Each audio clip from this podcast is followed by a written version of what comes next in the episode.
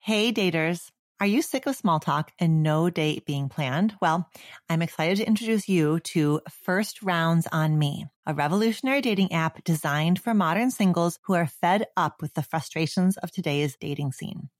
The app is all about actually helping you plan dates and build genuine connections. How so? Well, the only way you match with someone is by planning a date. Send a date, a time, and a location, and then the rest is up to you. Ready to go on real dates? You can get one free month of their premium subscription with code DOCTOR, D-O-C-T-O-R. Download First Rounds on Me using the link in the show notes and start building meaningful connections offline.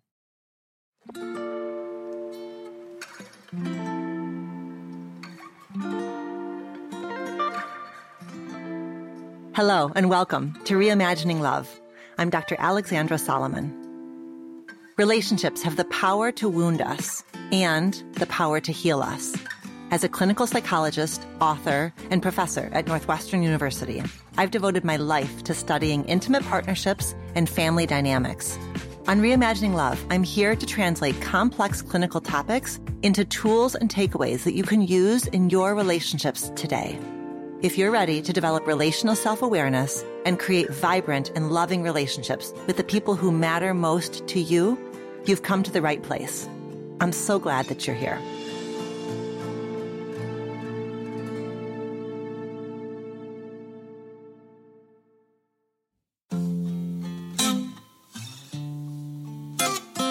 Welcome to another Love Stories episode. This week, I'm sharing a profound conversation I had with Rainier Wylde and Kristi Born, a couple who has a stunning story of rebuilding their marriage in the aftermath of infidelity. Together, the three of us explore the story of their relationship, starting from the day they first met to the early years of their marriage, to the moment of rupture, and to the incredible journey of repair that they continue today. We also explore their early experiences in their families of origin and how the past traveled with them as it does for all of us. Examining what I call our original love classroom is not about making excuses or letting people off the hook. It is about understanding and honoring context. Infidelity is an incredibly challenging and activating topic, especially if it is something that you have experienced in the context of your own relationships or in your family of origin. So you get to take this episode slowly. You can listen and pause and listen and pause. Sometimes rebuilding trust is possible and healthy. Other times, infidelity signals the end of the relationship. The 13th century mystic and poet Rumi wrote, Out beyond ideas of wrongdoing and right doing, there is a field. I'll meet you there. When the soul lies down in that grass, the world is too full to talk about. I want to invite you to meet me in that metaphorical grass as you listen. Rainier and Kristi's story gives us some pretty incredible opportunities. We have the chance to empathize with the pain of infidelity. We get to delve into the context in which betrayal occurred. And we are able to glean important insights about what rebuilding trust can look like when that is the chosen path and when both partners are committed to walking forward together. I am so deeply grateful for the two of them for being so vulnerable here on the show, and I have no doubt that this story will inspire all of us to think more deeply about the realities and possibilities of lifelong love and the hard work it requires.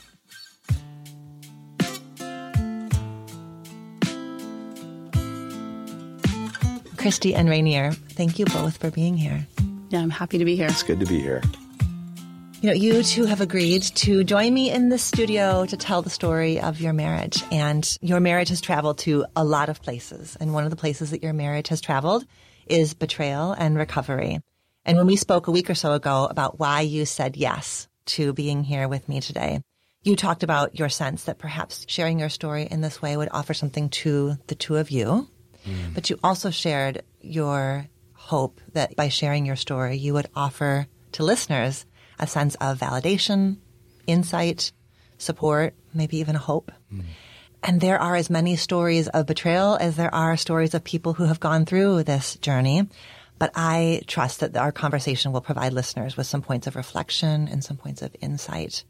What do you, either of you, want to say about sort of your intentions or your hopes around the yes that you gave to being here? I think one of the things that, as you were talking, is that our story is not an anomaly. Uh, that this happens a lot in relating and relationship, whether it's dating relationship, marriage, long term partnership, that you um, find yourself in a place of renegotiation and rediscovery and creativity. And that these things happen more than we let on or talk about. And so my hope is that in this process that it becomes more of a conversation that's something that's hidden and that if people find themselves in these places, there's always ways to navigate, um, that they're not alone. And our story is just one story of that. I've felt alone, and and you're not. And so that's one of my hopes in having this conversation today.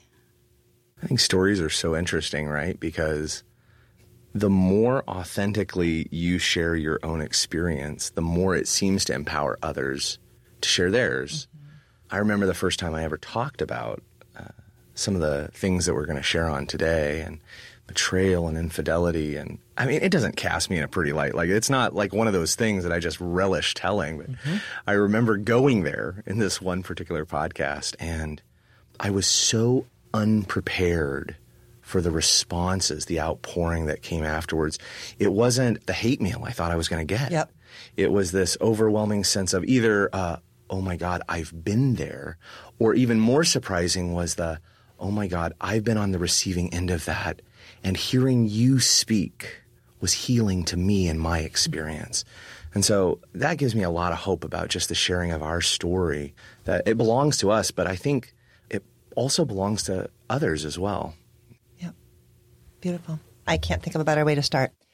So let's go to the beginning. I would love for you to locate us in terms of little Kristi and little Rainier, whatever snapshot you want to share of your family of origin, your roots, and sort of who you were before before you even knew there was a Kristi or a Rainier on this planet. Mm. All right. Well, I am the youngest child. My parents I have three older brothers. I grew up in a very masculine home and also a very conservative Christian home. And so my experience of growing up was keeping up, like keeping up, making sure I was like part of the pack, included. I worked my butt off to really be included. But also, I think that I had this um, story of specialness to me too, because I was the only female in a house full of men and trying to really negotiate what femininity meant. And I actually didn't really want to be very feminine because that wasn't what was the crowd, right? That wasn't what I was drawn to. I was like, so I really grew up um, shutting off a lot of my emotions. I would lock myself in the bathroom and cry. Like I remember breaking my tailbone, like jumping on my parents' bed. I cracked it. I got up. I walked to the bathroom. I locked the door and I cried. And the thing was, is that I don't think it would have been not acceptable. I just perceived it was a perception that it wasn't because I didn't see it. I didn't see conversation. I didn't see emotion. And so um, being strong was important. Being part of the pack was important. Not having too many needs was part of it. And also having this specialness, you know, I think that was part of it being the only girl. So I think I did a lot of comparative stuff too, you know, because I was, she wanted to be that. And I was also very athletic. So I was part of um, many teams that always were very successful. Like every team I went on went to state and went to nationals in basketball. I played in college. And so I was very also driven to make things work, like grit your teeth, grind it out. Like that was, and I could take it to the next level. So I had some spice to me, but really belonging was quite important. So I could slough things off to belong, I think. So yeah, that's a little bit about stepping into planet Earth for me. Uh huh. Uh-huh. Yeah. It's helpful to be able to picture you in that context. Yeah. Rainier, what do you like? What comes up for you in terms of like thoughts or reactions to hearing Kristi describing who she was? well, first of all, I always love it when she talks about how successful she was as an athlete because I was kind of like a nerd, geeky outsider hmm. growing up. And I remember I actually went to a high school that played in state against her high school. Now, of course, we didn't know each other remotely at that point in time, but I kind of get a little thrilled when I hear her talking about it. I'm like, oh my God. I landed that girl. Like that's amazing. Right. She would have been way out of your uh, league yeah, in totally. high school. She'd have been like, who? What now? and I, I just love actually hearing that. You know, we have a lot of points of comparison to both the youngest. Um, Ah. I was the distant youngest only by the time I was in high school. Both my siblings were grown and gone.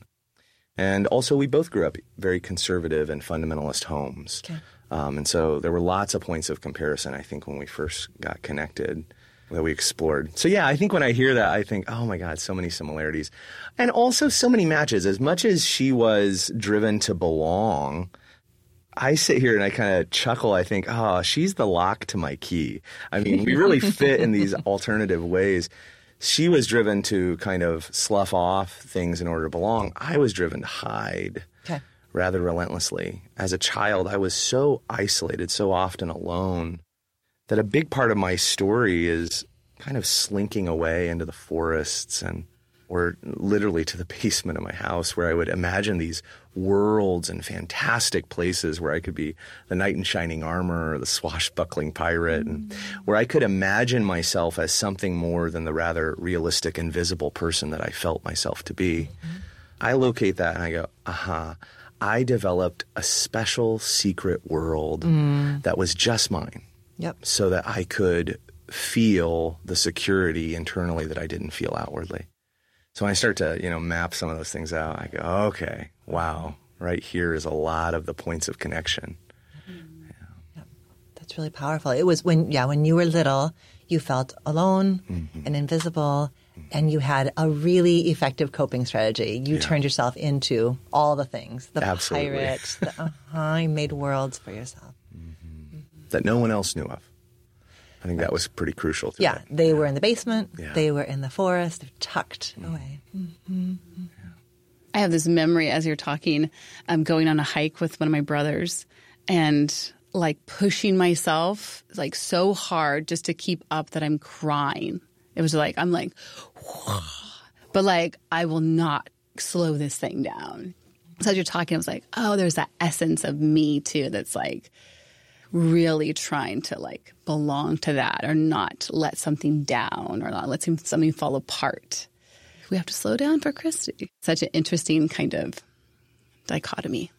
Yeah, and, and in that adaptation, Kristi, like there was no. It sounds like when you were little, there was no world in which you would say, "Hey, guys, like, w- look where I am. Slow down." Yeah. Oh, yeah. No, I really worked hard not to have needs. That was a big thing that actually was like we've talked. Like, hey, what do you need? I'm like, "Mm, Mm. give me a second. What does that mean? right. So that is part of that is identifying needs and having them and saying them, speaking up. I think another component of my childhood that is right here was also the heavy amount of suppression of almost any kind of thought that was outside of the box or experience. And sexuality was Yes. one of those. Yeah. That was probably the main one. I mean, I, I remember being four or five years old. I mean, this is probably a ridiculous story, but I remember No story running. is ridiculous. Like no question. Oh, this is ridiculous, question. though, I will say. No, but I remember being very young, and my father was a successful televangelist and very public spiritual figure. And he had offices, and as a child, I'd spend time, you know, in the, the daycare or whatnot next to it. And I remember with my friend, pulling our pants down Mm-hmm. and running into my parents' offices, you know, with secretaries and all that. We're exposing ourselves, just uh, delighted, right? I mean, we're just these, it was this wonderful Uh-huh. experience. Of course, they didn't think it was so delightful, right? And so I remember the the spanking that I got off of that one, you know. And of course, these messages: don't touch yourself, don't enjoy yourself. Uh, of course, don't talk about sex. You know, I think the first time my father ever talked to me about sex, I was already 15 years old, and I think this was a really strong message of don't experience life in the body. And so that kind of coupled with that secret place, like mm-hmm. I knew where to put those pleasures and desires mm-hmm. in the secret place. I knew how to suppress. Yeah. Yeah. At four and five years old, we are we have yet to dissociate from our bodies, right? All we know when we're little is to delight in our bodies. And so, I mean, you had the power, I mean, it brings tears to my eyes. You had the powerful experience of pleasure and pain right there, side by side, right? To be spanked for your delight. Yes, it's not appropriate to run willy nilly with our willies going. No, no, that is Right. not appropriate. We do need to be socialized. Turns out. it turns out. And how might you have been redirected in a way that didn't pair up pleasure and pain? That's right. In a way that was a, in that way, it's a, a trauma. I, I uh, defined as it was too much. It was too much for a four or five year old to know how to put those things mm-hmm. together in any way, shape, or form. Yeah. We gave our youngest son a long gestation period of like pleasure, Yeah. right? Like because people can be like, wow, like he's a little kid, his hands in his diaper. We're like, it doesn't matter. Like I felt like we were kind of trying to heal ourselves from that because it was just like all of that heap shame. And I've had friends come back and say, thank you for that. Thank you for not like putting shame on your child. Thank you for not, you know, it was in the confines of our home and he was little and, you know, like it's just like beautiful. It's like, yeah, he's not different than his body at two, three years old. Right. And so I think those healing pieces were really important as we reparented ourselves and also our kids, allowing for those pieces of healing. To give your each of your kids the gift of being able to stay in their mm-hmm. bodies. Mm-hmm. Yeah, without punishment. And that was something I think neither of us experienced at all. Yeah. No way. Yeah. yeah. No, mm-mm, no, you were, and you were good listeners, mm-hmm. right? You were, you listened well, I'm sure, after that day in the church office, right? Yeah. Well, I love how you actually just coupled uh, that sense of pleasure and pain. I don't think there was a single time I was disciplined in physical ways where the pre talk wasn't given, and I'm doing this because I love you, or I'm doing this because God loves you so much. And so, of course, there is this great sense that, and I think it came from a good place, but there was this real sensibility to it that what I'm doing, what I'm coupling this loving experience with, is this profound agony, mm-hmm. this deep dread that leads into actual pain, that then leads into further remorse. Right. And of course, this would be a pattern that I would play out, you know, so much of my life when I thought of love, when I thought of forgiveness, all those things. Mm-hmm. Suffering was mm-hmm. attached to it. Yeah. I admire how even as you tell that piece of your story, you're able to say like it came from a good place. It came from a socialized place, right? Your That's right. parents internalized a message from their parents. You know, like you just go right up the tree, and they gave to you what was given to them and what their belief system. They weren't thinking in their minds like, how are we going to create in our child a massive disconnect between his, you know, body and his mind? Mm. No, this was their particular through their set of beliefs at that time. This was what they needed to do. This was their responsibility as your parents. And that's not to let them off the hook, but it is when, as you say that, like what it reflects is that you have done work to kind of contextualize them. Yeah. Well, they were doing the best they could. I mean, they really were. And, you know, I look back at, of course, we parent in ways that are reparenting, you know, the parenting we received. And I look at their lives and I think, oh, yeah, my mother grew up in an extraordinarily uh, permissive home and felt incredibly unfortunate in her own self that she hadn't had parents who disciplined her and all of these things. So here she was trying to correct and taking the advice of the people she was around. And tremendously costly, right? And yet, uh, I can look and say, oh, they were doing the best they could. That's certain. And like most of us, we need to do better, try harder, and be more if we want to be the people we know we can be. Do you feel like you're at a crossroads in your love life? Maybe you are sick of modern dating or wondering if the person that you're with is your person. Whatever your situation, I have the perfect podcast for you. Dateable. Dateable is your insider's look into modern dating, hosted by Julie Krafchick and Yue Xu. Julie and Yue bring a sense of humor to their insightful explorations of all things dating, turning matches into actual dates, the psychology of relationships, red flags, attachment styles, and so much more. I am proud to have been a guest on their podcast three times. So if you're looking for a great starting point, check out my latest episode with them when you're ready and they're not. I'll put a link at the bottom of the show notes. Wherever you start, this podcast is going to help you feel inspired to date differently and create a love life that works for you. Subscribe to Dateable wherever you get your podcasts. I want to go now to when the two of you did meet mostly because I really want to hear the story of how you use story at your wedding. So the thing oh, I know yeah. is that you did something with clips from when Harry met Sally at your wedding, and you are story lovers. I am a story lover and story collector, obviously. Give us a little sense, a little snapshot of sort of your meeting, your wedding, your transition to being a couple. Okay. Well, we actually met at work. It was my first job out of grad school. So I was a brand new therapist Anne Rainier was a skills trainer there, and he was going through his own education and things like that. So the way we met was at work, and I noticed him because he's a really good speaker, right? And he has a presence to him.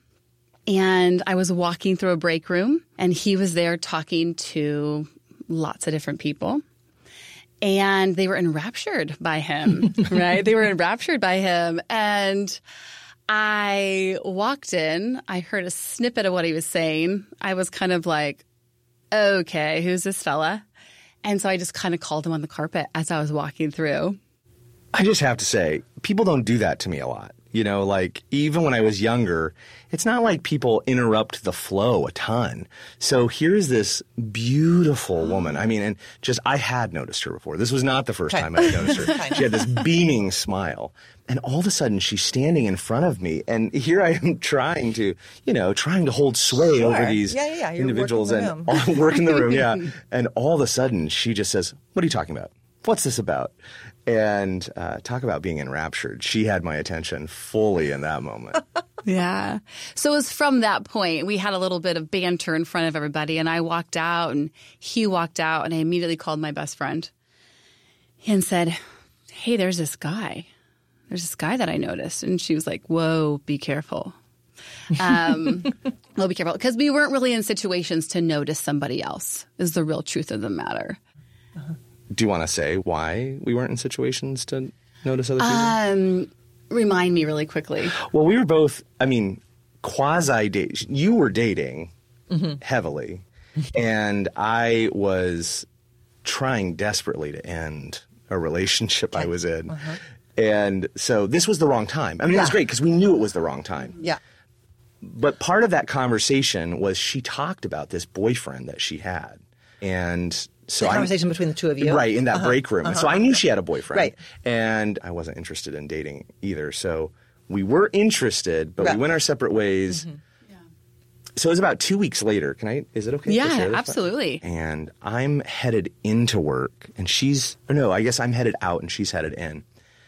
And again, as you're sitting here with Kristi, you can see she's just someone who beams. Mm-hmm. She really has mm-hmm. this wonderful glow to her. And as she was walking in the glow was gone. I mean, there was no glow. And I don't know why I said what I'm about to say. It was not one of my finer moments. But I look over and across the street, I mean, it was across the street, right? Mm-hmm. Yeah.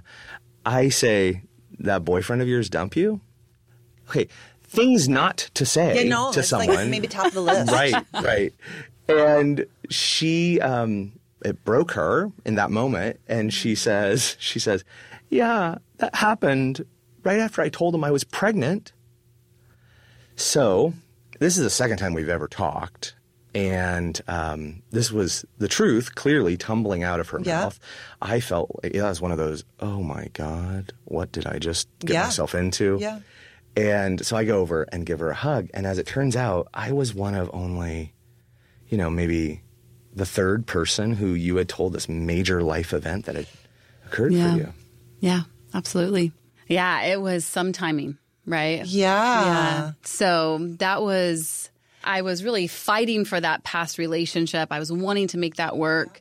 That was something that I had given to myself too, I think. And then when I got pregnant, it was like a light bulb went off for me. I was like, that's not the life I want. I had really been trying to make something work. Yeah. And a light bulb went off. I was sad for lots of reasons, but I think I just didn't know what to do at that time. So it was just like, pfft. within that, we found each other in these spaces where we created friendship out of that because I wasn't available, he wasn't available, but uh, we just became really wonderful friends during that time of where's life going to take us? Um, what are the decisions we're going to make now? Um, for me, um, that new life growing in me was permission to make a new life. I sat there and said, What do I want? And I'm like, This is where you get to choose. And I'm like, I want two new lives. I want one for me and I want one for this child. And let's get going. I had all kinds of other things in the backdrop, right? But that was very clear to me at that time in my life. And we just walked together. I mean, we really physically walked because I was sick a lot. Yeah. But he became, became a walking partner, whether it was in conversation or actually a physical walking partner. Uh, we just like tilled the land. And I would say our worlds outside of that were kind of spiraling. But the gift we gave each other was um, like calm in the storm. Well, I found her to be immensely inspiring. I had just gone through a really crummy divorce, and I had two children who were a part of that, and I was trying my best to learn how to co-parent Yep. and be a father, and also just be a self. I think on the other side of having gotten out of what was a, a very young marriage, it happened very early on. I was still a teenager when I got married. Oh my gosh, Uh, wow. And so now, you know, eight years later, had ended this, and Yep. And so friending this person, but she was tremendously inspiring to me because she had this major crisis that uh-huh. didn't stop her. Instead, it catapulted her into making choices to change her life. And I was so inspired. Life can just sideline us, you know, it can take us out.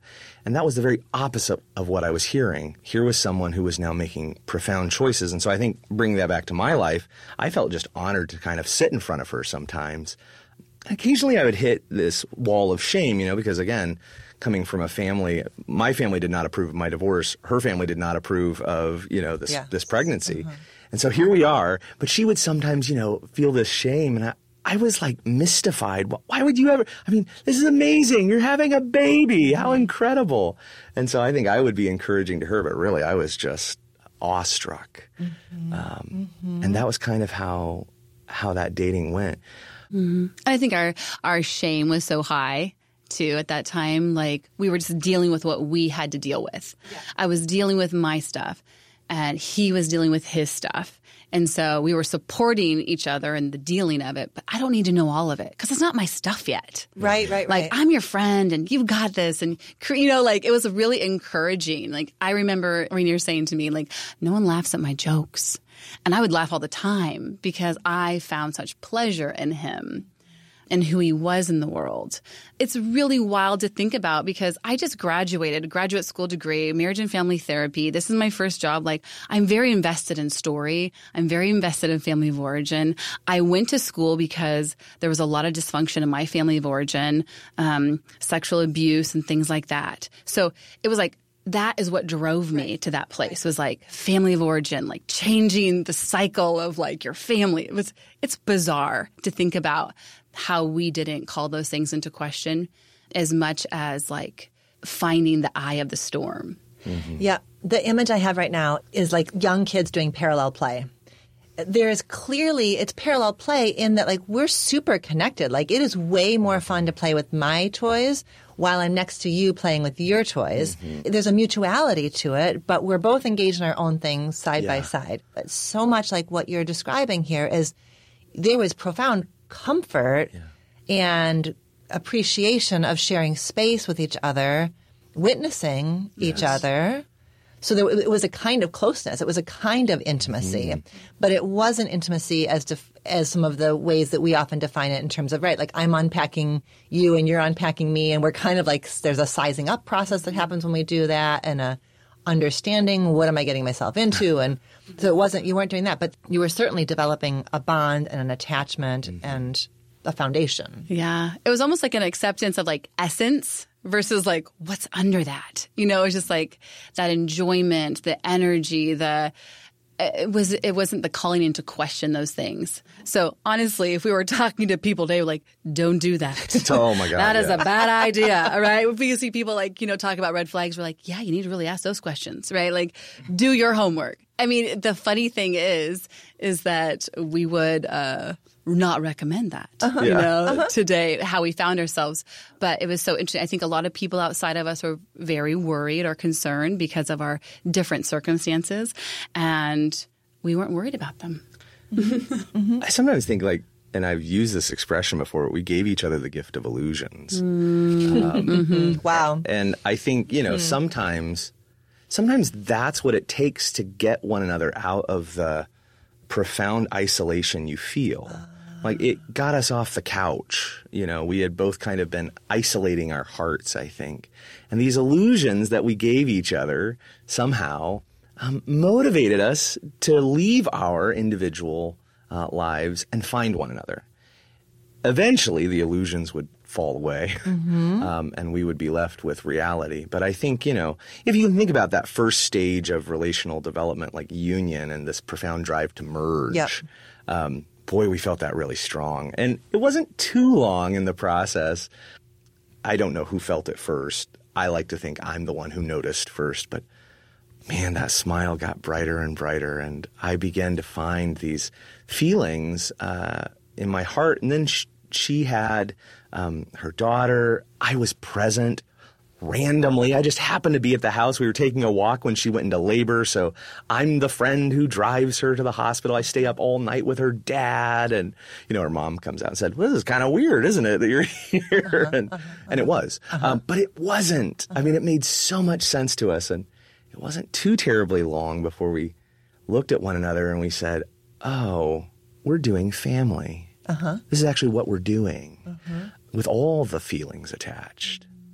And I remember when I said, I love you, you know, it was interesting because so much of my life, love was a feeling. And since then, love was a feeling, you know, cathexis or whatever that experience is where you have this profound outpouring of emotion.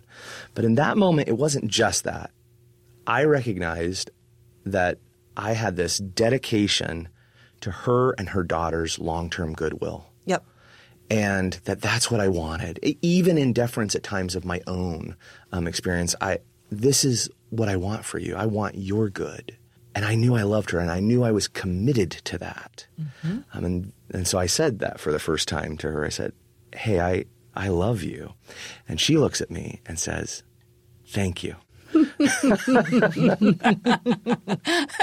Everyone's favorite response to that vulnerable share. I And I, know. I had just written a song too. I mean, I had even I also have an accompanying song. I know. Perhaps this will. I think I think that part though is that um, for both of us, I'm going to say for me is that I didn't feel like I wanted to treat love lightly. And so I think I have more of that avoidant attachment style. Like if I'm giving myself to you, I'm going to give myself to you. And I think more of the anxiousness on your side. But when I say this, because I'm bringing stuff with me, I feel the power of what I'm bringing with me. And you're bringing your stuff. Um, so I think in that moment, I didn't want to treat those words as though they were just words. And I didn't believe that's what he was doing. I just wanted when I said them, you know, I wanted them to have like the meat to the potatoes kind of experience because I think I knew the gravitation of giving myself to that. I have so much empathy for couples as they're in that turning point because the chances of both people feel, I mean, no, it's, it's never the case that both people feel the exact same thing at the same timing Right. or that the quality of what those words, I love you, mean is different, right? So, Rainier, you were saying something to Kristi that was about, it's sort of the M. Scott Peck definition Yes. of love, right? The That's it. ongoing commitment to someone else's spiritual mm-hmm. well-being and development. That's really what you were saying. But we never, you know, those words are so loaded with different tones and strands of what it means. And Kristi, you knew that when you got to the point of saying it to Rainier, it was going to have something about you really letting yourself, letting your avoidant attachment style fade to the back and really taking a risk to open in a way. So it was a different process than what Rainier went through. Yeah, absolutely. And I think that, I mean, just in the experiences of it, like he told me this, he was been on a trip, he sang a song. And when I uh, communicated the same to him, he, at this place I was living, we were in the basement folding baby clothes. Like we were in the muck of life. Like this was reality that we're folding baby clothes and we're sitting there. And I'm thinking, yeah, in the middle of all this. And if I know this to be true, this is love. right? It's not up here, it's, it's here. I feel it to my to my bones. It was a gift though that she didn't say it back. Uh, You know, you use that phrase or that word anxious. There's an aspect to saying that word which can sometimes play to that anxious style, which is like, I'm going to say this word so that you'll say it back to me Right. so that I'll feel it. Right. And I recognized that's what had happened. When I said it, I knew I meant it, but I also knew I had to mean it even if she didn't say it back. and so I continued to say it knowing that it actually didn't have to be her experience. It was true for me. And that was enough. And that felt really good to not be manipulating her with this experience I was having, mm-hmm. but to simply show up to my own experience. Mm-hmm. And I felt really good about that. I did feel a little queasy at the thought that she wouldn't return yeah, oh yeah, for sure. but it, it felt like I was standing on something solid maybe for the first time. It's the opposite of the swashbuckling guy in the basement, right? Who's mm. kind of hiding and can't be seen. You are really, you are letting yourself be seen, be vulnerable with in the uncertainty of where is this going to go. So it, then it wasn't too long after that that I mean there was a, a few months, but you know we were doing this family thing, and we wanted it to be clear both to my two sons and then to our families and the people we were with, and so. I remember walking on a road with Kristi, and I looked over and said, "What do you need to feel more married?" I love that To question. To feel more married? Yeah. Oh, I love that. Uh, Uh-huh. Because what there was this to sense. more married? Uh-huh. It was beautiful. And so, you know, I think that question, I mean, it probably disarmed me also when it came out of my mouth. I don't know if I thought of it all that much, but suddenly now here we are with this opening, this Yeah. question about like, what agreements do we want to have? What shape does this want to take? And I think that was a really a beautiful birthplace, and I don't think that we had a lot of tools to create something outside of tradition. Sure. And Sure, so, sure, sure. I mean, I look at that today and it was so generous. You coming out of a previous marriage and having other relationships. I'm, you know, like coming out of a relationship, child, your children. It was really generous to say it doesn't need to look how it's always looked. And I think we just made it look like what we thought it should look like. But that opening you're talking about, like, oh, there's where the, that was the beginning. And we really understood marriage as a traditional landscape from what we grew up with. But oh, I love that, that, that question. You understood marriage in a tra- traditional landscape because our entire culture does. Right? There really is. There is a doorway, and you go mm-hmm. through it, and it is you know, either go through it or you don't go through it. And there are a set of legal agreements. So mm-hmm. there is right. That was. I think we can have these more spiritual, unique conceptualizations of the agreements we're making relationally. Mm-hmm. And there is an actual set of real life consequences that happen when you right sign those papers. So that that made sense. We knew we wanted to do something different though because you know we designed our wedding we didn't call it a ceremony we called it a receptiony. So it was staged like just a giant party. Mm-hmm. And we had kind of scheduled friends and family members and then of course ourselves to just tell stories. Stories of our childhood stories of when they knew us. Then we would get the opportunity to tell stories also during that. So the whole ceremony was, again, just a giant party of people talking and then ah. sharing their stories of us. Because what we understood was we were blending mm-hmm. these storied lives. Mm-hmm. I think that part of those stories, I, I love um, hearing stories and recounting them because there's so many aspects that I forget and how we created that place. And I also think we created it because we wanted to actually kind of control it a little bit too, control the narrative, Yeah. control those aspects because I think people around us were. I'm not quite sure still. And so there's elements that we want it to look this way and have these voices speaking because we also wanted to control our story, which I think is great and fine. And there also was this beauty of blending and storytelling and and I just think in that space, we were still trying to break those traditions, right? Like I remember my, my dad didn't walk me down the aisle. That was a big heartbreaker, you know? And I felt bad about that. Or I didn't want this aspect or this aspect. We were breaking molds from the beginning, but really having that backdrop of tradition still, right? Like it didn't take long before we started patterning ourselves out of traditional Yeah. Even though, right, even though you called it a reception Yeah. and there were, right, so you were, you really were trying to create something that was different than the mm-hmm. very, I mean, having the fact that you both grew up in conservative mm-hmm. Christian homes, right, all that tradition is right there for the taking, right? It would have been easy to replicate. And so you created a transition to marriage that was different from, and maybe a protest against kind of what mm-hmm. you had been raised as, and yet in your transition to marriage and your married life started to take on many of the forms that were traditional. You're saying, Yeah, absolutely. I mean, we tried our best, I think, and that like we tried our best to have openness and variation and, you know, um, yeah. But the ruts are pretty strong. the grooves are pretty strong, and we default back. And, you know, very quickly after that, the scene then becomes Kristi at home with three kids, Yep. specializing in the home, yep. regardless of the fact this is a highly educated, highly independent, successful woman. But, you know, she says to me at one point, Hey, I, I really want to stay at home with our children. Mm-hmm. And now I, also who had never really had the concept of that I would be the sole specialist, well, okay, let's make that happen. And so now I am specializing outside the house Yep. and doing the work.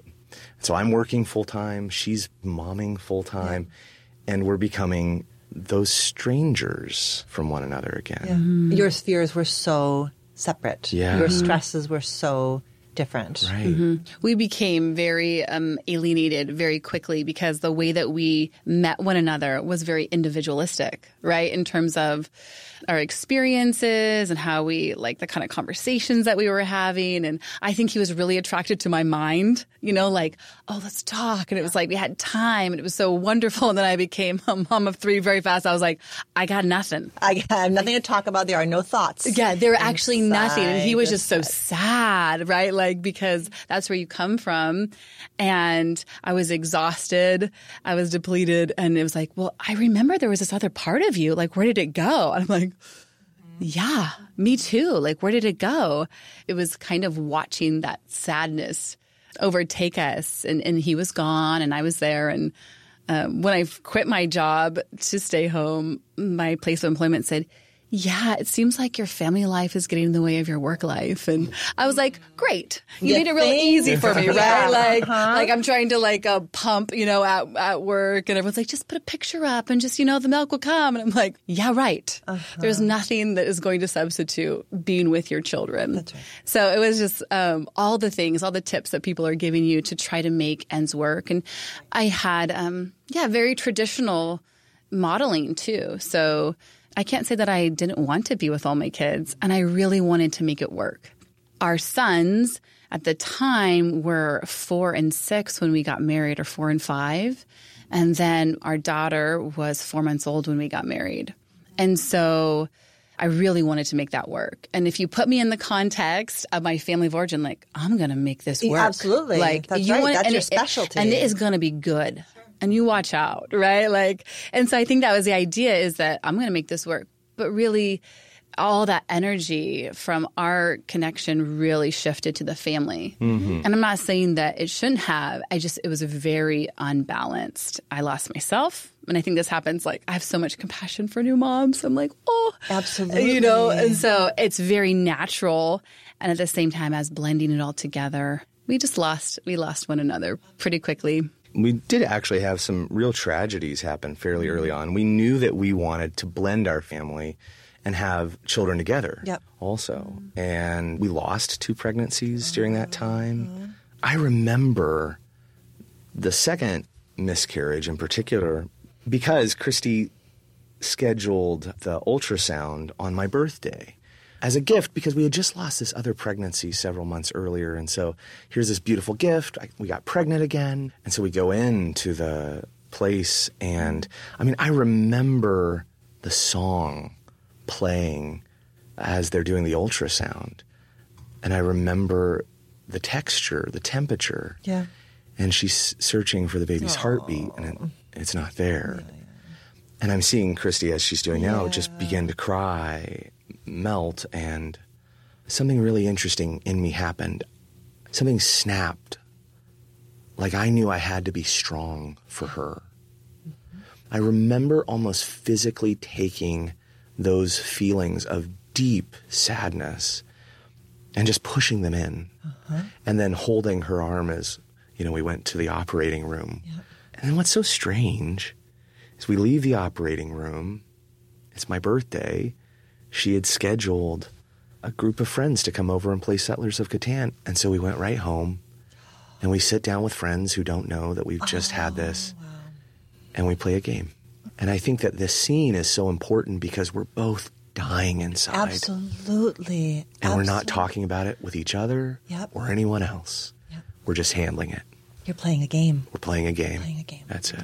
And we're doing what we would uncover later that we're both really good at. It is exactly what you knew. It's your first way that you knew how to do relationship alone, Yeah. hidden, and just keep going. Yeah. So we just kept doing like that experience. The conversation around this experience has only been in the last couple of years that I've heard his experience ah. because he had been protecting me. And I think you really identified it as a place that where he dropped, right? Like that went inward in his experience. And mine, like it was the shut down emotion, shut down thoughts, shut down needs, right? So we just went to what we knew and just persevere.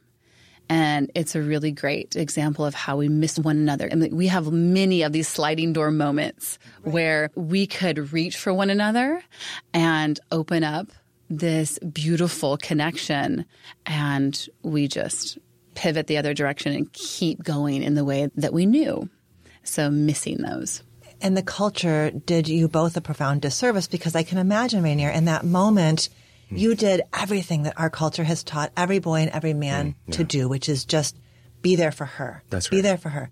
On top of the fact that we don't have great grief rituals as a hmm. culture around miscarriage and loss of pregnancy, right? So we, we don't honor that kind of loss, I think, nearly as enough.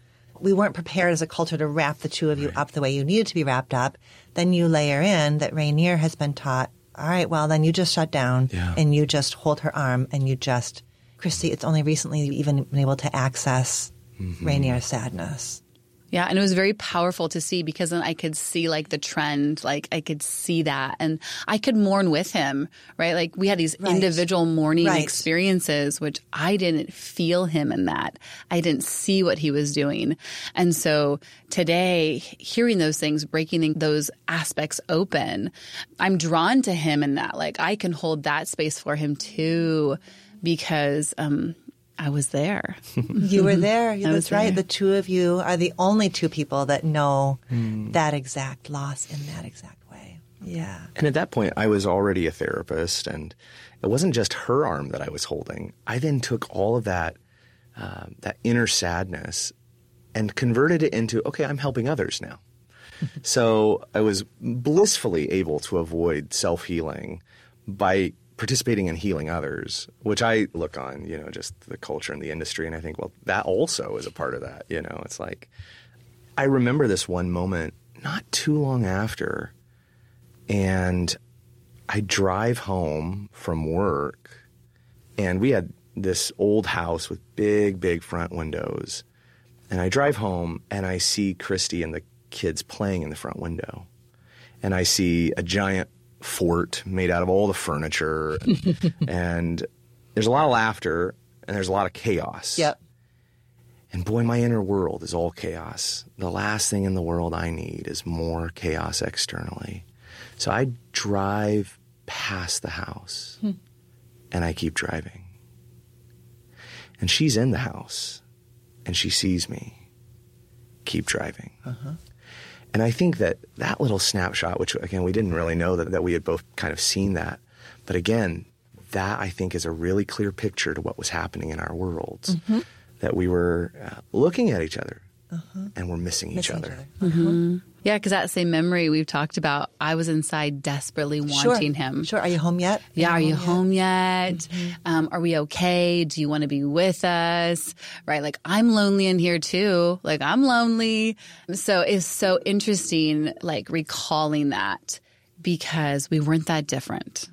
Mm-hmm, that's but right. it on the outside or through that glass, it felt so different. worlds apart. Worlds apart. And in reality, reaching across, being able to hold each other and see that we couldn't do yet. No.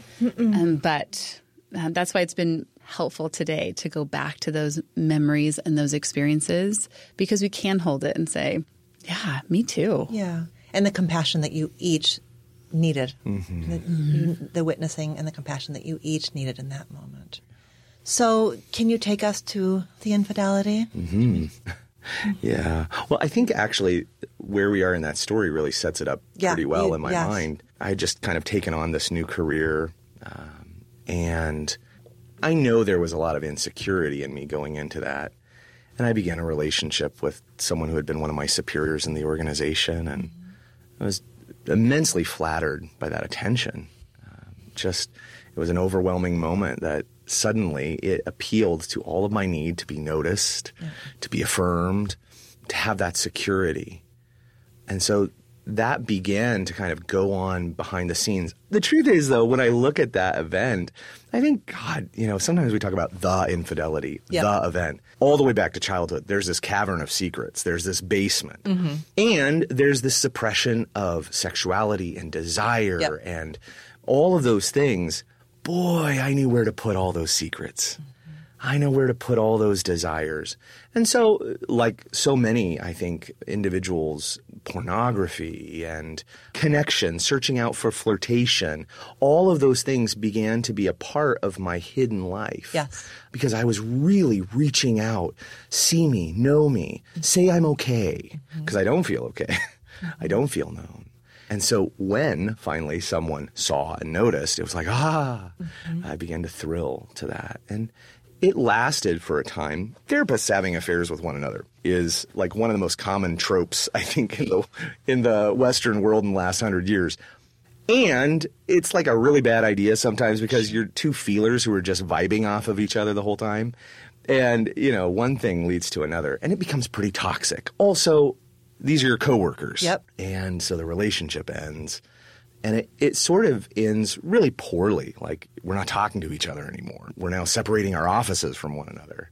And now there's avoidance. Mm-hmm. And I think, at least on my part, trying my best to forget that that ever happened while continuing to have now this unleashed desire to be seen, be noticed. So the habits are still there. I'm still, you know, like a character in someone else's bad novel, um, all the while trying to pretend like I'm this well composed, put together therapist, this good man who has all of his desires, you know, down packed. So after the relationship ends, roughly a year goes by before the toxic environment explodes. Uh. People begin to know the organization is not happy. I mean, all of the things that you could imagine. And that was when my executive director calls me in and says, Hey, we've got to talk. There's a problem. And of course there was. Like, of course there was a problem. Right. But what was so humorous, and I look back on this and I think, oh, this is a great sign that my shadow was just really suppressed. Because when he said there's a problem, I remember going, what problem? You thought you had this all put in a box. Absolutely. Uh-huh. I was almost indignant. Uh huh. What, what are you talking Uh-huh. no, I took care of that. Yeah, me? No, this is fine. Yeah.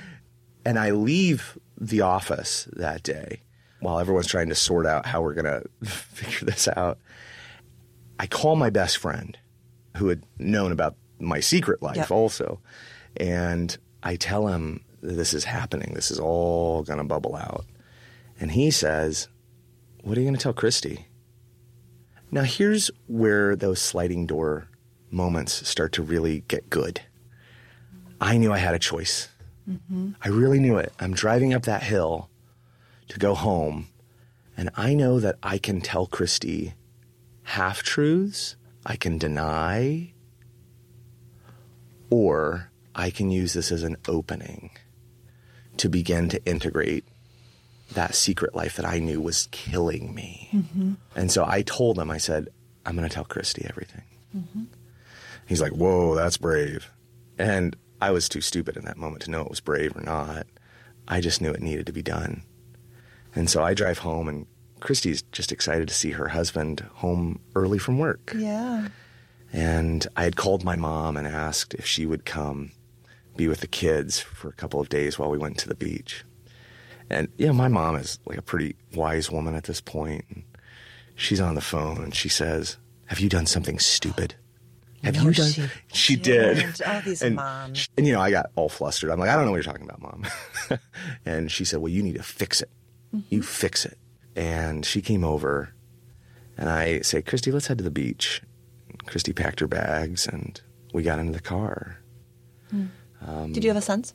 Yeah, I did. I felt like what is going on. Mm-hmm. Like I, the energy was just so different. Like I knew it wasn't just a, a lark because it felt a little panicked. It felt a little rushed. And here's the deal: this relationship, I'd already warned him about. Like we already had conversations about. I don't know how far he was into that when we had talked. I was like, "You got to watch out for this. This is something I'm I'm worried about. That I'm sensing. That I'm feeling." So I think in those aspects, like I already that was on my radar. When he came home that day, I just felt heaviness. I felt like there was a panic. So on the way, we're in a car and he tells me, and the bottom just drops out, right? Like you're hearing just like noise in your ear, right? Like you're not, you've left your body, you know? So I think like for me, immediately, I just lost it in terms of crying so hard that I couldn't catch my breath kind of experience. Yeah, I think in those moments you just feel like your world has ended.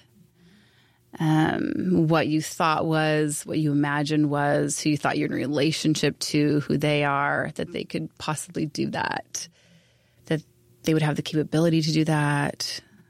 You're just spinning. Just spinning was that experience for me. It was, and I'm in a car. I'm like, I'm stuck in here, you know? So, I mean, of course we could pull over. Of course we did that, but you're just in it. I was just there. It was like, I didn't have, like, I need to pull over. I was like, I need to, I got to get back in my body kind of experience. Right. You could have been walking during that news and you still would have been experiencing the shattering. Absolutely. That's just where I was. And so it was just like, okay, I'm here. And I would have been there wherever I was. Yeah, that experience for me, that that event at time and space was yeah, I had to um, see a life that I didn't know was there. I think that's it. And the way it unfolded, I think, was very parallel, actually, because when you're living in secrets and lies, as I was, half truths and untruths, you become a stranger from yourself. So all of a sudden, I'm now hearing words come out of my mouth that are having profound effect onto this person I really do love thoughts that hadn't occurred to me, like, oh, this could devastate the human being who I've declared at points in time and do, in fact, feel to be the most important person in my world. And now I'm having to consider myself in a new light also, that I am the kind of person who is capable of this kind of magnitude of, of devastation. Um, I don't think anything prepared me in my life to witness the impact that my decisions could have on this woman that I loved. Yeah.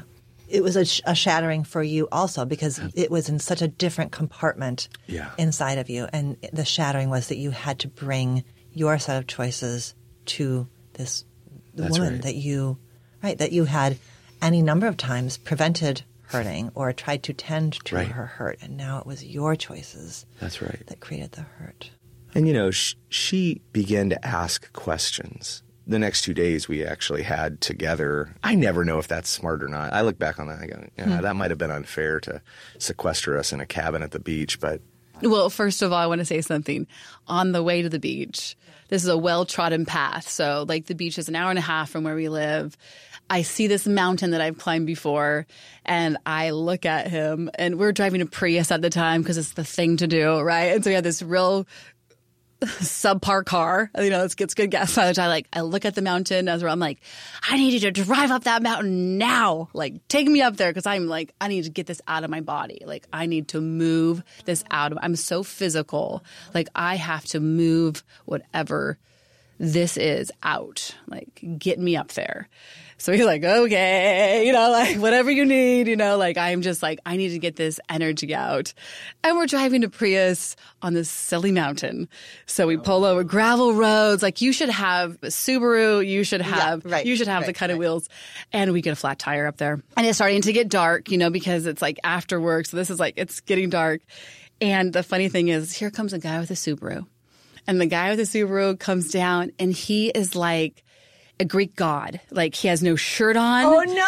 He's Like wearing leather like pants? leather pants and he's driving the Subaru and he pulls over. He's like, Hey guys, what do you need? He's like all laid back, you know, and I'm like, of course, like just look like horrible and Rainier looks horrible, right? And we have this really podunk car with a flat tire. He's like, hey, you should never be out here without having a spare and knowing how to take care of it.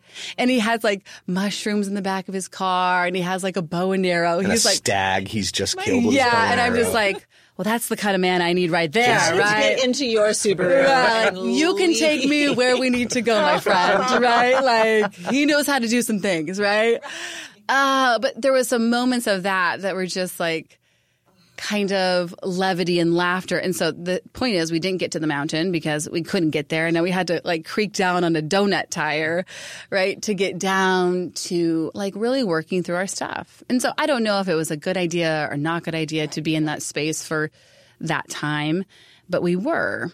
And we found that we could talk about things, that we could work through. I think like I had the space of the outdoors. I could move my body. I could move emotion. I could find the availability to sit and to talk. It wasn't comfortable. It didn't feel good, but we did it. you know, when therapists are supporting a couple who is in the wake of infidelity, as you both know, they're sort of the early phase of just trying to create stabilization and supporting like that moving of emotions mm-hmm. through. And and then there's the more meaning making and mm-hmm. decision making and erotic recovery, right? Sometimes that's sort of the mm-hmm. rough storyline. And I wonder what that, if it feels like there were, what the chapters were sort of in your recovery journey. Mm. Yeah, I think those first steps, like moving some of that emotion, stabilizing, I don't know how long it took us to stabilize. I'm sure that was the very beginning, right, of that. I think for me, part of those places was asking questions. And I really was adverse to asking questions. I mean, that's my part of my shtick, right? Like repress those things. Like if I don't know, it probably won't hurt me. I mean, like, that is a real horrible way to be in the world. But I think I didn't know I could handle those things. I knew how to problem solve. I knew how to make things work functionally. Like, if you want to problem solve, I will figure it out. Right. And so practically, but in terms of emotional space, like sitting in that was excruciating. And that's probably one of the, been one of the biggest lies for me is like, if you don't know, it'll be better for you. What you don't know won't kill you. It's like, actually, that's opposite of my experience, right? It's like, oh, those things I didn't know they actually were killing me. And you did ask questions. So that was, wow, that was so different for you. That is not how you had historically. Right. And so that was the beginning of it is asking, well, what was it? What was happening? How long was it going on? Do you love this person? Are you with this person? Do you want to be done? Like, do you want to go? Please go if you want to go. Like, I can't keep you here. Yeah. Like, what is this thing? And so asking those questions at the onset were an important piece of knowing what was there for the first time. Right. Different from how you had usually coped, but it was the way in which you were starting to get your mind and your heart around what am I dealing with? What is the scope of this? What you were trying to get yourself on solid ground of like, what is this? Yeah, that was a stabilizing force. That's a really great way to say it. Like, if I'm putting my foot down, what am I putting my foot down on? And who am I in relationship with and to? And that was, um, yeah, a very important step in that. Did you feel Rainier being able to show up to those questions and attend to the questions? those truths were, I think, as much of the truth as we knew then. Like life continues to build. And so at that time, absolutely, I think he showed up in those ways that he answered the questions that I had. And I also, with my own kind of training, I knew that there was more to the story. It was like, okay, well, how long has this been going on? Like, I started asking probably therapist type of questions. I got into what is this? Is this a pornography addiction? I was like really trying to figure out is this addiction? Is this relationship? Is this you want out? Like, I was really trying to find framework so I could have an understanding. And I'm sure that helped my emotional space too, right? Like, keep me some distance from it. But I really wanted to understand what was going on. Will you say, say that's part of that experience for you? Yeah. Um, I remember you grilling me, which was totally appropriate Yep. in the moment, and uh, a gift. Because again, the decision I had made was that I was going, I was going to be seen by her, and I was going to let the cat out of the bag. Yeah. I didn't know what to say, and I think so many years of not saying things uh, at that point had kind of dulled my mouth a little bit. So she was asking very pointed questions, to which I was very grateful and began to answer them. And I had this sense, actually, um, there on the beach as we were walking, and she is just asking me, you know, rather relentlessly, is this Yeah. love? Is this sex? Is what is this? It was like plates in the air that I had been holding up and that were all kind of crashing down. Mm-hmm. One of those plates was like my, my fear of career. I'm, I'm going to lose everything here. And then another plate was like our relationship. And another plate was, you know, our family. And, and then another plate was my sense of self. And I remember thinking, if I can actually hold that plate through telling the truth to create congruence between that inner and outer world, mm-hmm. Then I can start to build my life again. Not beyond us, but I can have something solid to build on. So I became, as much as I could, really attuned to owning up to what I knew was happening and had happened. I also knew in that moment I didn't want to lose Kristi. Yeah. I knew that actually I choose this relationship. It was one of those clarity moments for me. Uh, maybe it was in the in one of those questions, you know, like, "Are you done?" No, no, I I choose this, Yeah. and that became just very important for me that night. And I, I've shared this before, but I, I think it could go again. We're saying because that night after all of those discussions and questions, we're staying there in the cabin, and I'm sleeping on, you know, like an ottoman, and Kristi's sleeping on the bed, and the rooms are separate. And we had gone to bed, I think, at a reasonable hour, like nine or so. And at around two in the morning, I hear her just moaning in sadness and tears. Um, and then I hear her call my name. And she asks if I'll come to the bed. And um, I really have no clue what I was thinking in that moment. Uh, probably feeling very graced to even be addressed at all. Um, I came to the bed, and I just I remember standing there for what seemed like forever. And then she asked me, "Will you lay down on the bed?" So I did, and I I felt so much shame suddenly that laying down on the bed as far from her as I could was all I knew. I didn't want to touch her because I didn't feel that would be respectful at all. Or, um, and then she said, "Will you hold me?" And uh, I remember my arms wrapping you up in that moment. Um, and I've said this, and every time I say it, it becomes more true. You know, that was the first moment I held you. There wasn't anything in between us in that moment anymore. Whatever would happen was from then on. Um, I didn't know what the decisions would be, but I knew that I was in that moment with her. So powerful. It's so powerful. I um I want to sort of focus on this piece of Kristi's relentless questions as being a stabilizing force and your your description of the plates, right? That the, the plates are falling. It's making me think about, you know, how panicked a person who has just been discovered or a person who's disclosed. And I know it can feel to the person who's been hurt it can feel like the person who's done harm is holding out mm-hmm. on them or trying to continue. And I think there are times where it is, I'm holding out on you. I'm trying to control a situation. But I think as you were describing it, it was such a reminder to me that sometimes the person who has done harm is just trying to story it for the first time themselves. Yeah. So it's not a holding out. It is just, I don't know what this is mm-hmm. any more than you know what this is. And so what I'm just trying to offer you this in the moment. You are trying to make sense of it in real time, which is horrible for you who wants and needs answers and understanding, Kristi. And that it, you were giving what you could give yeah.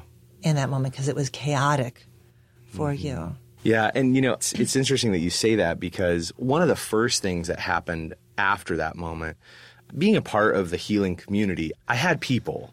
I had mentors. I had other people who, of course, I had never needed professionally. Mm-hmm. They were peers uh, and betters, but I hadn't reached out to them in this capacity. But coming back from the beach, I knew that I personally or we together needed those other stabilizations. One of them that I called was a just a really brilliant expert on sexual addiction.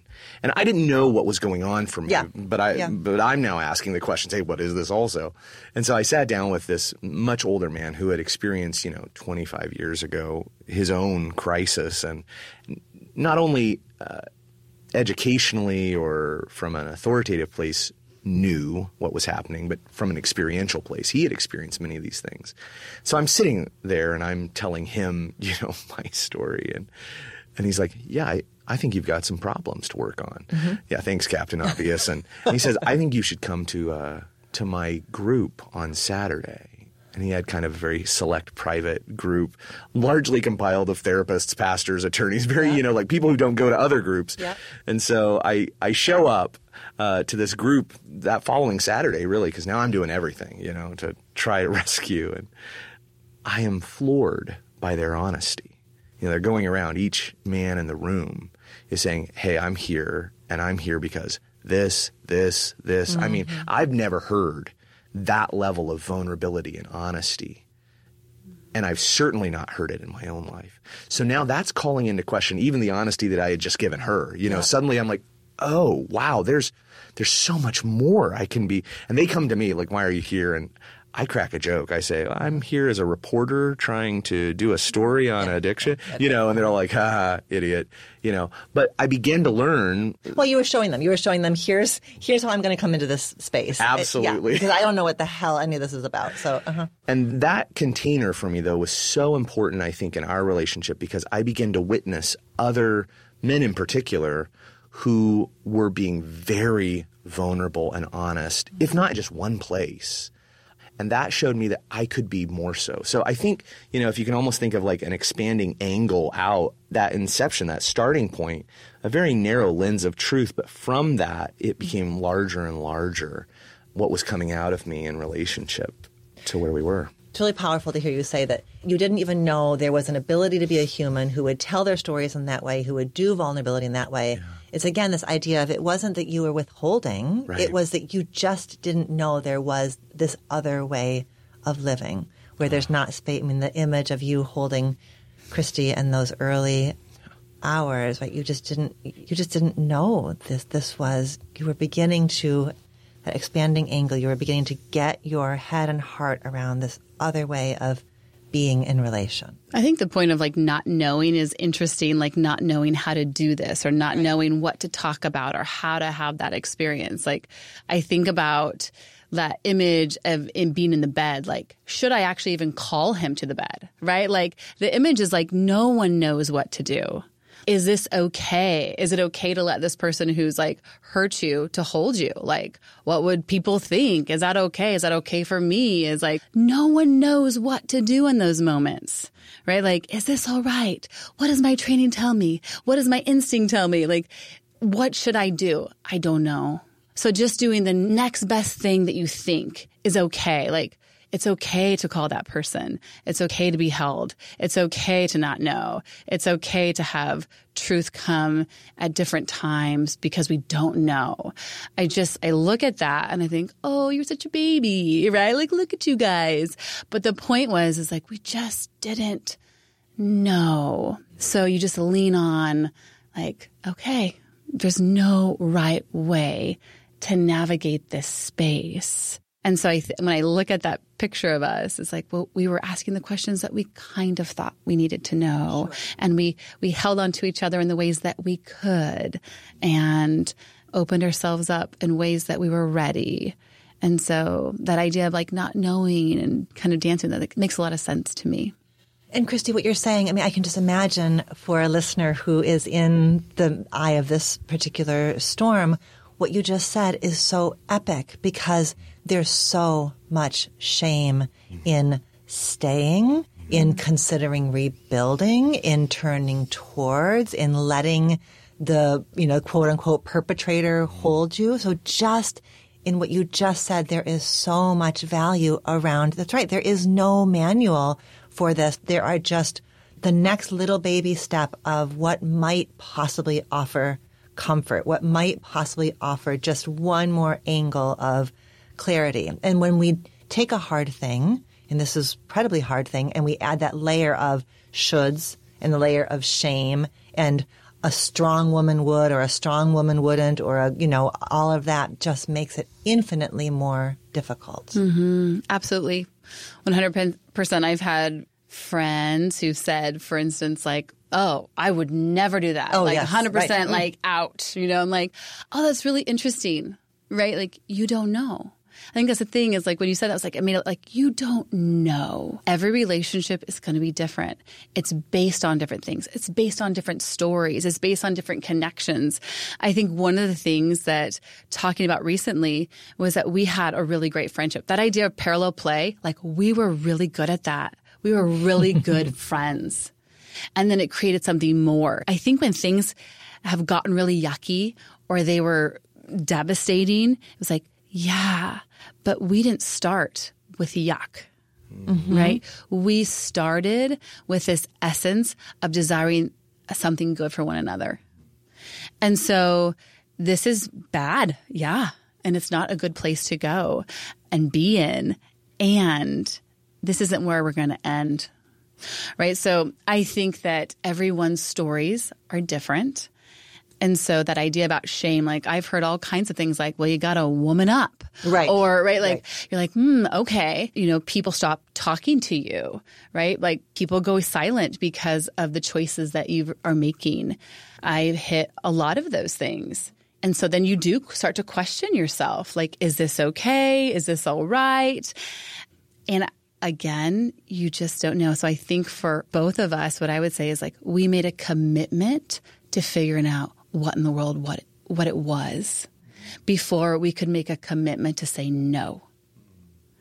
Right? So the idea was like, let's figure out what this thing is.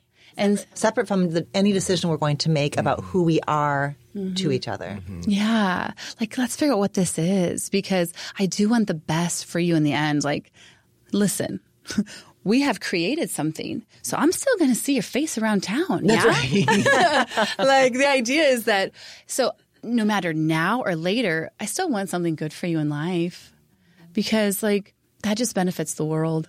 What helped you in your rebuilding process? What was it? What were the things that Rainier was doing, hmm. saying that were, that helped you in the recovery? Hmm. It's a great question.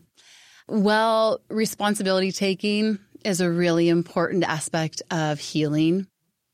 And again, I want to say that's over time because we learn things and I don't know what I need at that time.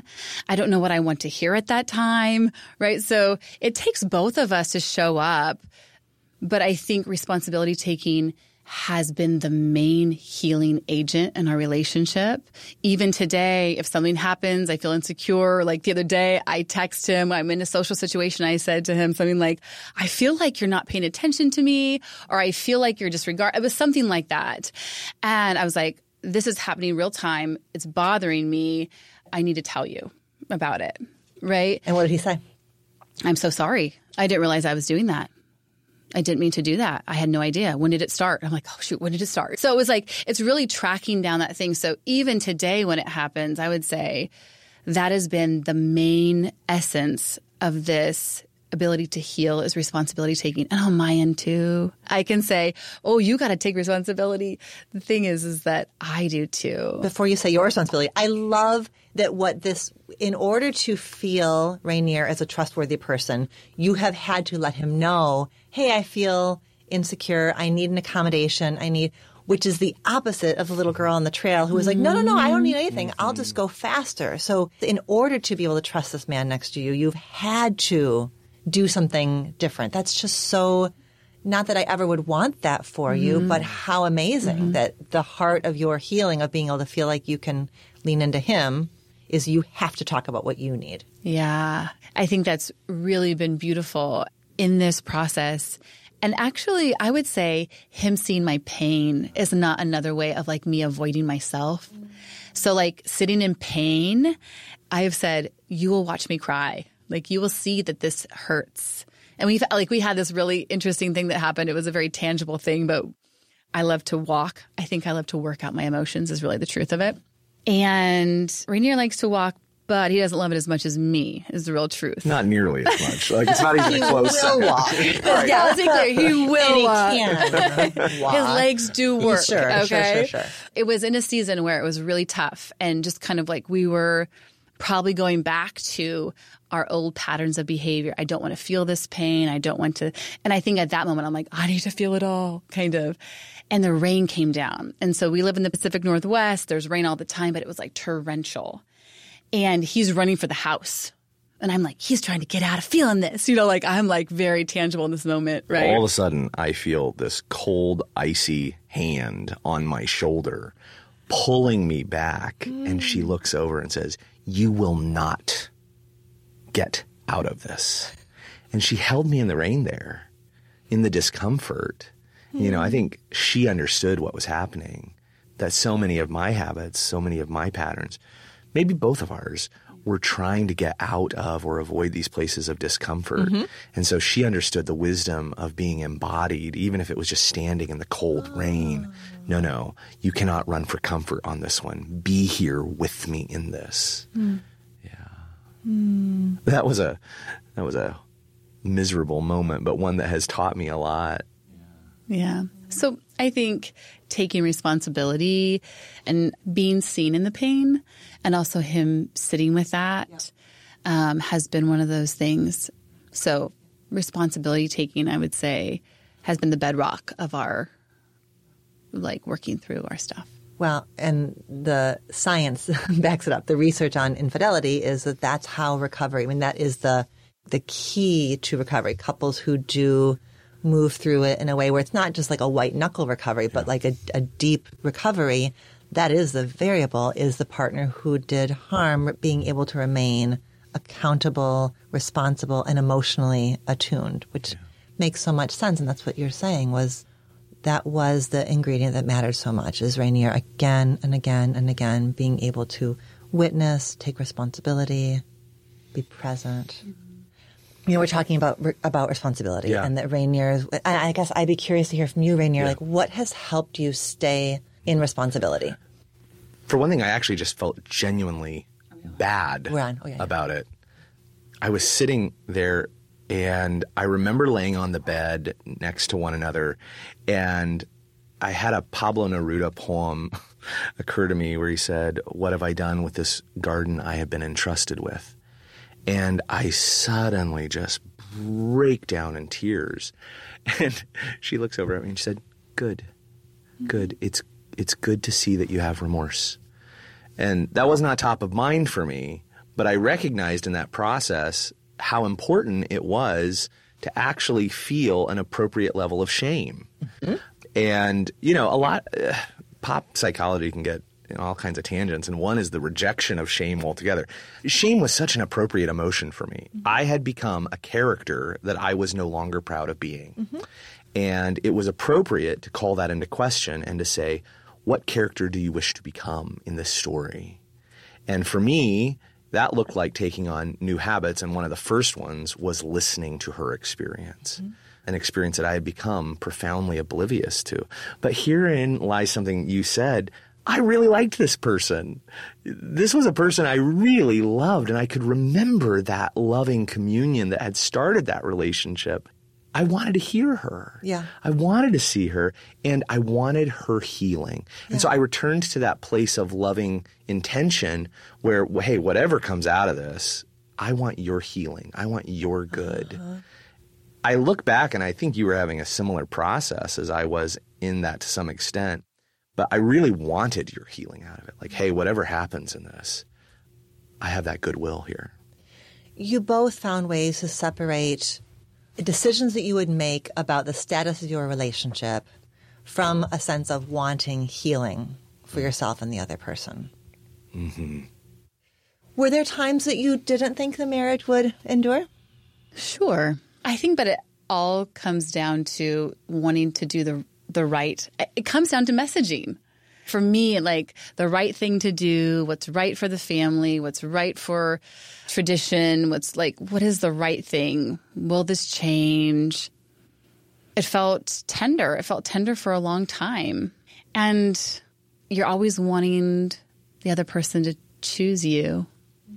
So, I think probably the scariest places in our relationship have been when there's been ambiguity.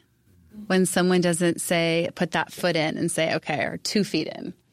So I think that those places, again, you don't know, but we were committed. I'm going to go back to that thing like committing to figure out what this was before we were willing to take the foot off the gas. So there's lots of messages around you. Right. There's lots of pressure around you. Probably the biggest thing is can I forgive? Like when you say that question, how can I get back to loving relationship was really like how can I forgive myself, him, What has that process been like? forgiveness. well, this is a little convoluted because of our upbringing in terms of Christian uh, perspective around like forgive and forget and things like that. You know, I started to do some deep diving into who forgave uh, historical figures, who decided to forgive who. So I did a lot of reading of Desmond Tutu during that time. I wanted to find people that really had to forgive to the core of their bones to live a better life. And I went to places that I wanted to see how people did it. And he was um, my guide during that time. I really believe like forgiveness is an act of consciousness where I can see it and I can hear it and I can walk through it because it's not a secret anymore to myself and to the other person. And so creativity can start out of a place of forgiveness. Like we couldn't build on the old. We had to forgive so we could find creativity and move forward. I remember at one point rather exasperatedly thinking, will she ever forgive me? And I think that's a really common thought. You know, that I hear a lot of people who have made significant missteps in their relationship think, you know, will I ever get the forgiveness? I had that because I kind of felt like maybe I wouldn't. Mm-hmm. And I actually had to accept that as a possible outcome. Mm-hmm. Actually, she doesn't owe me forgiveness. It's selfish of me to ask. Mm. What I can do is show up as the person I am becoming and choosing to be in relationship to her. Mm-hmm. Forgiveness is actually her journey. And I think I had to really let go of that thread, to be honest, and continue to, as Kristi said, take responsibility for the actions I had done and commit to taking on new habits and new patterns of being. Yep. What are the practices that you really rely on that help you stay clearly in your own integrity? Hmm. I think one of the things that came out of that was uh, choosing authenticity over performance. That's a mindset, and yet that commitment has become one of the largest in our relationship.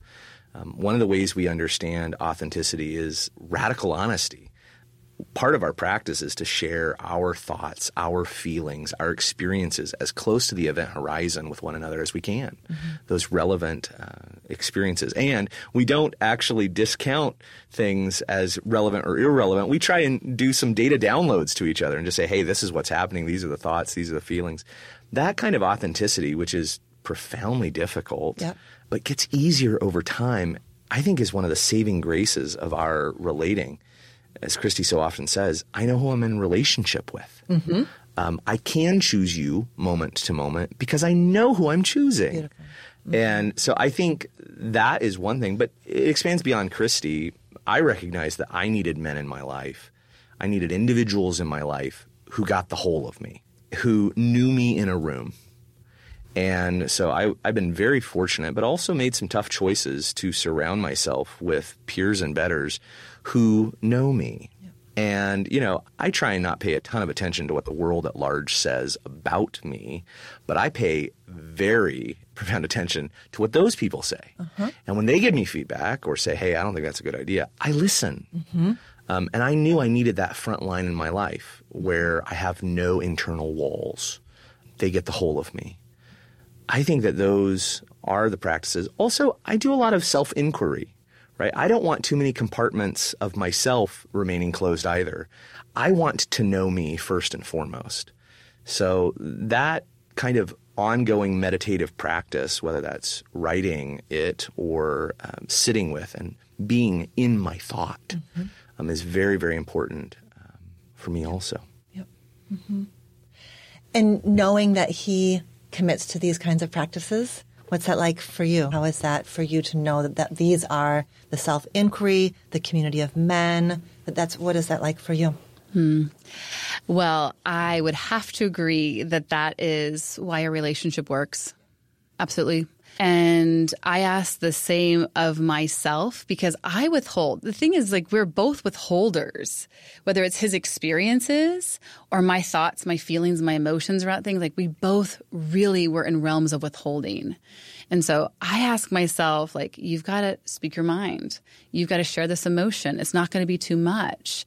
So for me, I ask myself those same questions to show up authentically and honest with him and that that is the practice that we choose to do together. And if we didn't, it actually wouldn't work. Right. That is the bedrock. If we didn't do that, it wouldn't work. And that is the caring and the kindness that we give each other is I'm in relationship with you, the real person. It's not an image. It's not an idea. It's not a fantasy. It's not whatever I've conjured up and I want to be in the relationship with the real you. And it's not always beautiful, right? Like we are not beautiful people that bring all these, right? Like uh, just magical things to earth. Right. But it's in the connection and honesty around that it is magical or beautiful, right? Because you can do that. So without it, it doesn't work. What are you most proud of about each other's experience through this? Where does your pride most live about the other? I think Kristi's superpower is holding things together. I'm really proud of that. Our relationship wouldn't have lasted if she hadn't continued to play that out. But I'll be honest, that was a pretty conditioned superpower. Mm-hmm. That's family of origin gifts right there. I'm probably most proud every time she chooses herself. I am so proud every time she whatever that is, whether that's like career leveling up or diversifying, you know, her bedrock of friends or whatever that, whenever I see her choose herself in this process, I just get so damn proud because I know how hard that has been historically for her because she's always chosen belonging or to keep the connection, the belonging. So I love watching her own process of expanding self and selfhood. And I, I think that's been a big part of this as well. Mm-hmm. Mm-hmm. Thank you. Mm-hmm. How about you? What are you most proud of about Rainier through this process? Mm, I am really proud of his ability to surrender himself and let go of the shame and let go of the heaviness and the shadows that have been locked away. And that you're so gifted in what you do. Like you're so gifted, whether it's speaking to people, like writing, uh, like really sharing who you are. And I, I really think that you've always wanted that. But when you started to um, access all those things and bring them up, you become so much more of who you are. I think you're so much more potent in the world. to our kids, to me, to the people that love to hear what you have to say. And so I really value that you've mined those places. It's so important. You both have given a really huge gift to anybody and everybody who listens to this. You're sharing your deep humanity, your growth, your progress. There's so much for people to take to wherever they need to take it. And I'm beyond grateful for your generosity. Truly. Your story is, um, it's so touching in all of the best ways. I'm so grateful for having had the chance to sit with both of you and I mean, I, I, I, just feel privileged to know you both, and I am looking forward. I've got so many thoughts in my mind about, okay, so now where might we go next, and where might we go from here? And I am so grateful for you taking the chance and trusting me, mm-hmm. and being in the space with me. And I cherish this, and I think there's so much learning from the courage and the work that you have put in individually and together, and on this relationship. Thank you, and thanks for treating these places tenderly these are our most human spaces. I think the world at large often gets, um, we obviously put our best foots forward often in life. These are not necessarily, at least for me, my finest hours on this planet. And yet, thank you for just treating them just so humanely. Um, what a gift to be able to sit here with both of you and talk about these things. Yeah, absolutely. The title, Reimagining Love, that's what this is. It's like, it is. It's reimagining everything that we thought we needed, the messages that we had, the creativity that can be brought back into relationship. It is. It's a different way of perceiving and feeling love. And so you embody that. And I appreciate you bringing that to the world too. Thank you so much.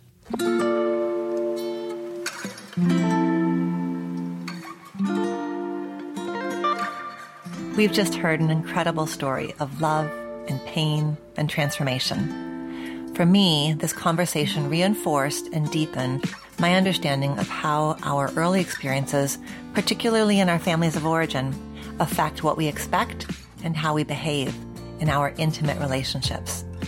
This conversation also expanded my imaginings of redemption and healing. I'm thinking about you, reimagining love listener.